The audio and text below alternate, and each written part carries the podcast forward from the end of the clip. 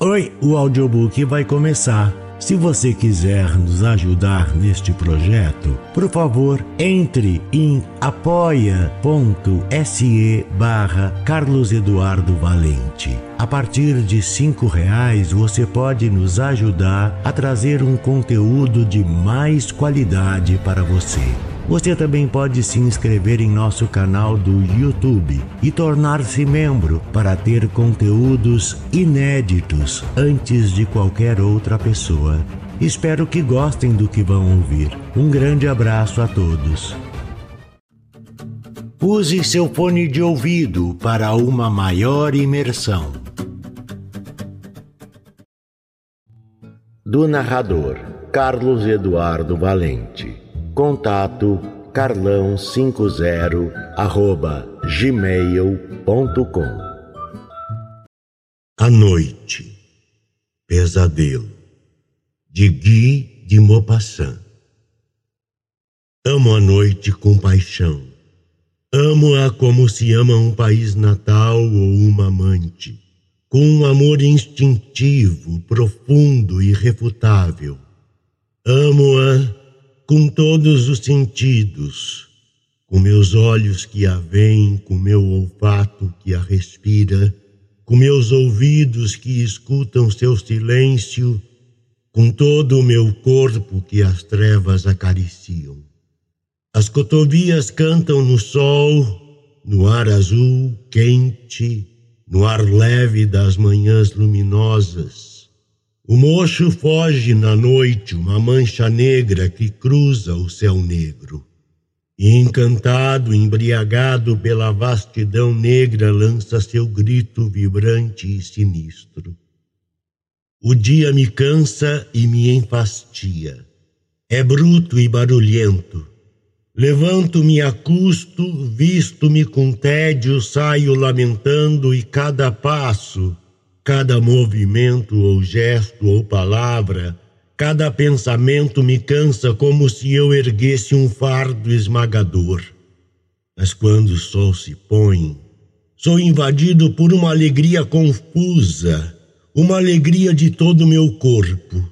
Fico desperto, me animo, à medida que crescem as sombras, sinto-me inteiramente outro, mais jovem, mais forte, mais alerta, mais feliz. Vejo a suave e imensa sombra que cai do céu tornar-se mais espessa.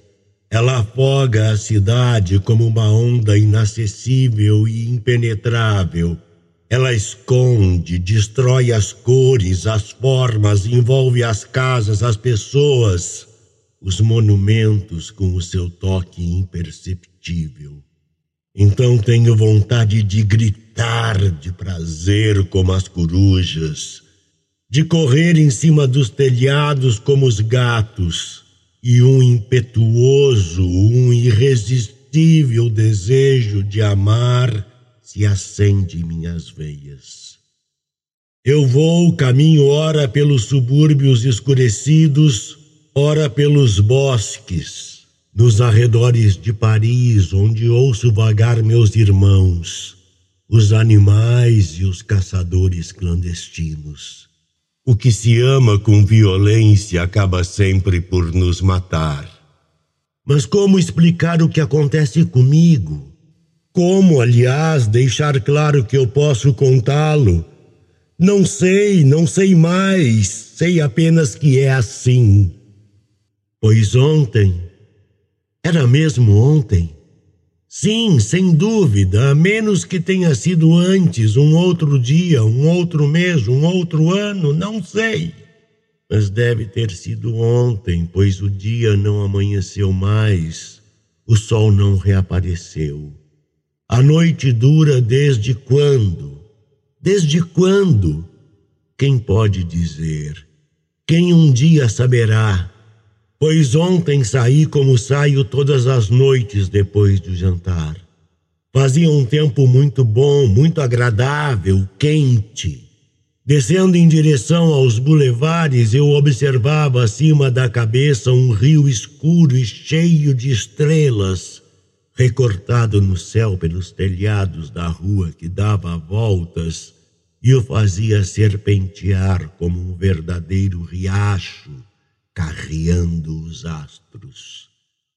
Tudo estava claro no ar leve, desde os planetas até os lampiões a gás. Era tanta a luz que brilhava lá em cima e na cidade que as trevas pareciam luminosas.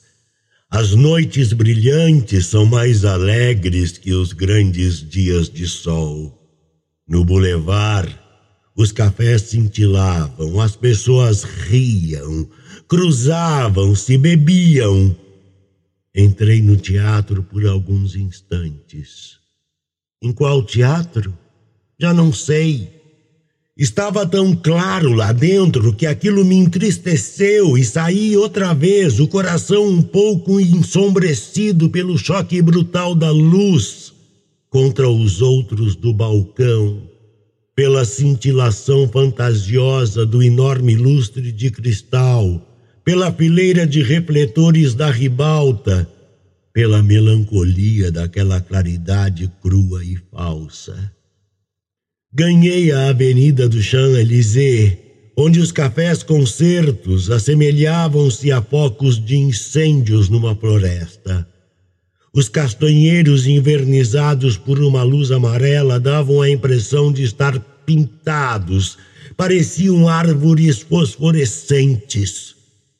E os globos elétricos, iguais às luas resplandecentes e pálidas, a ovos de lua caídos do céu, a pérolas enormes e vivas empalideciam com suas claridades nacaradas e misteriosas os filetes de gás sujo e as guirlandas de vidro colorido.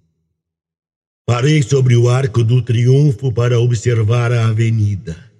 A longa avenida estrelada se estendendo em direção a Paris entre duas linhas luminosas. E os astros.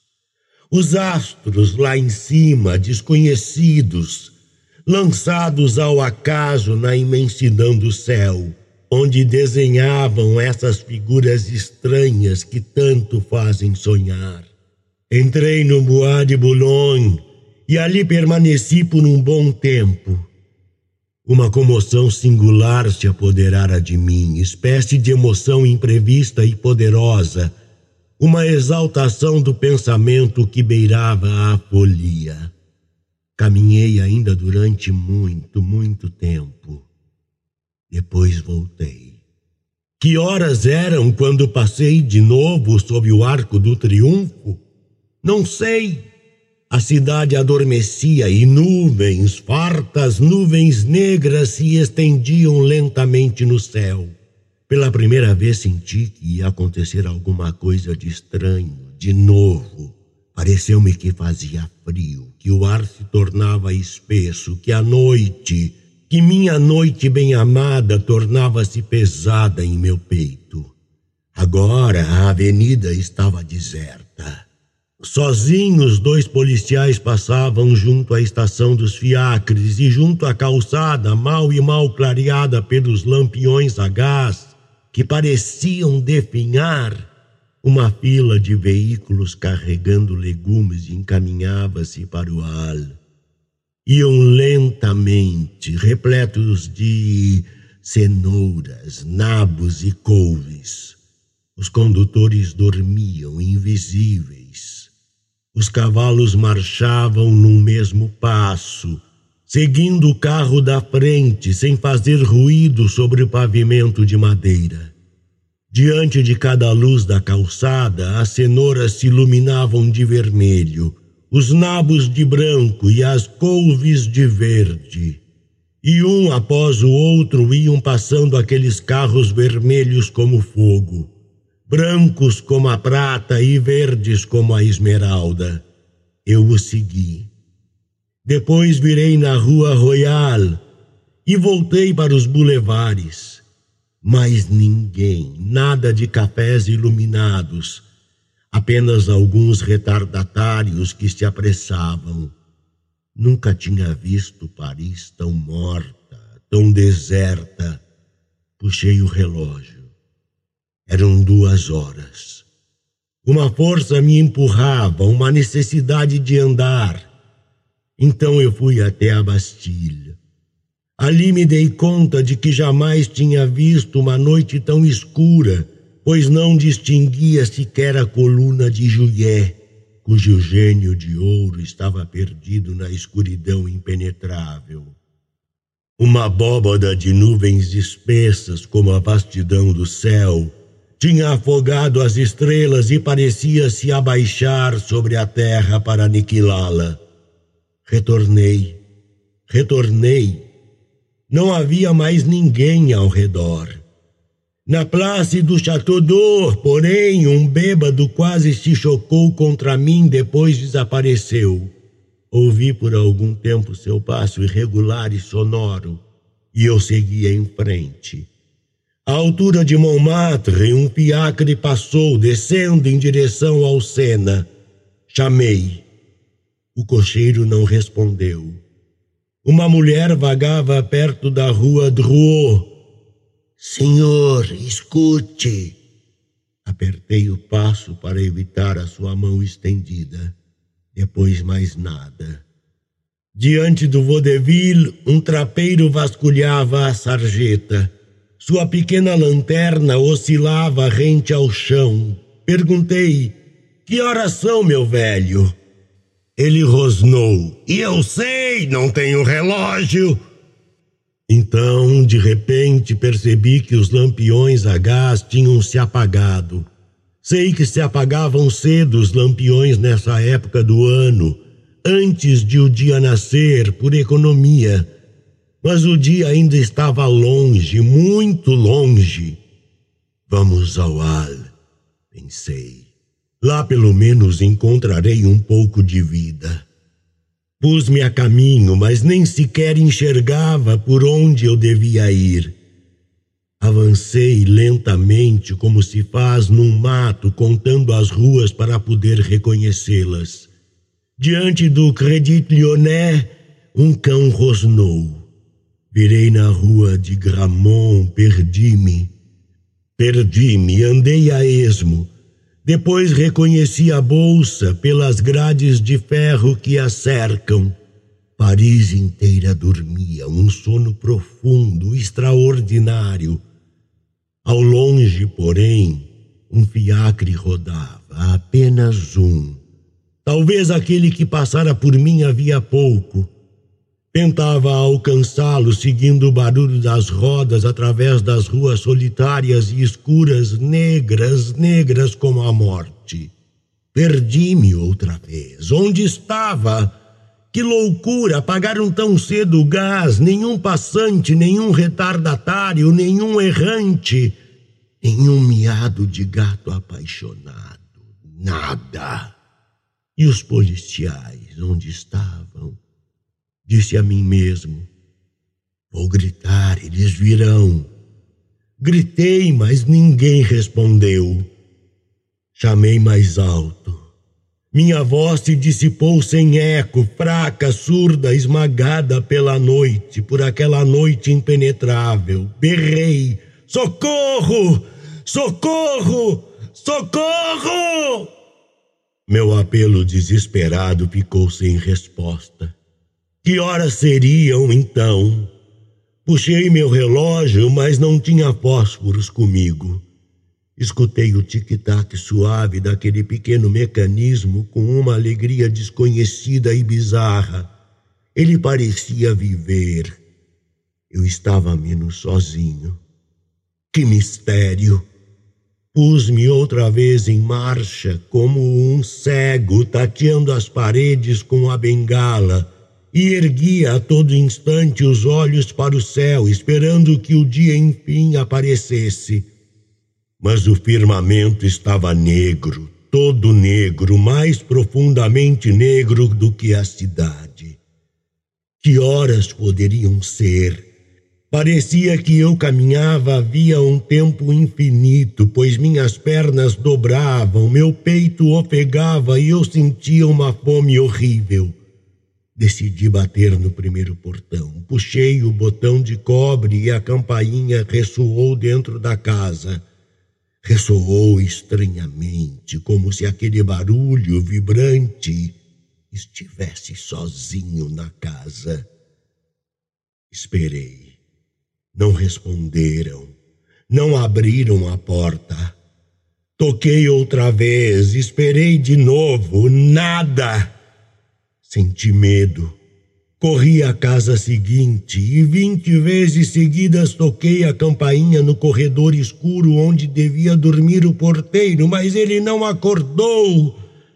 E fui adiante, puxando com toda a força os anéis ou botões que encontrava, batendo com os pés, com a bengala e com as mãos nas portas obstinadamente fechadas.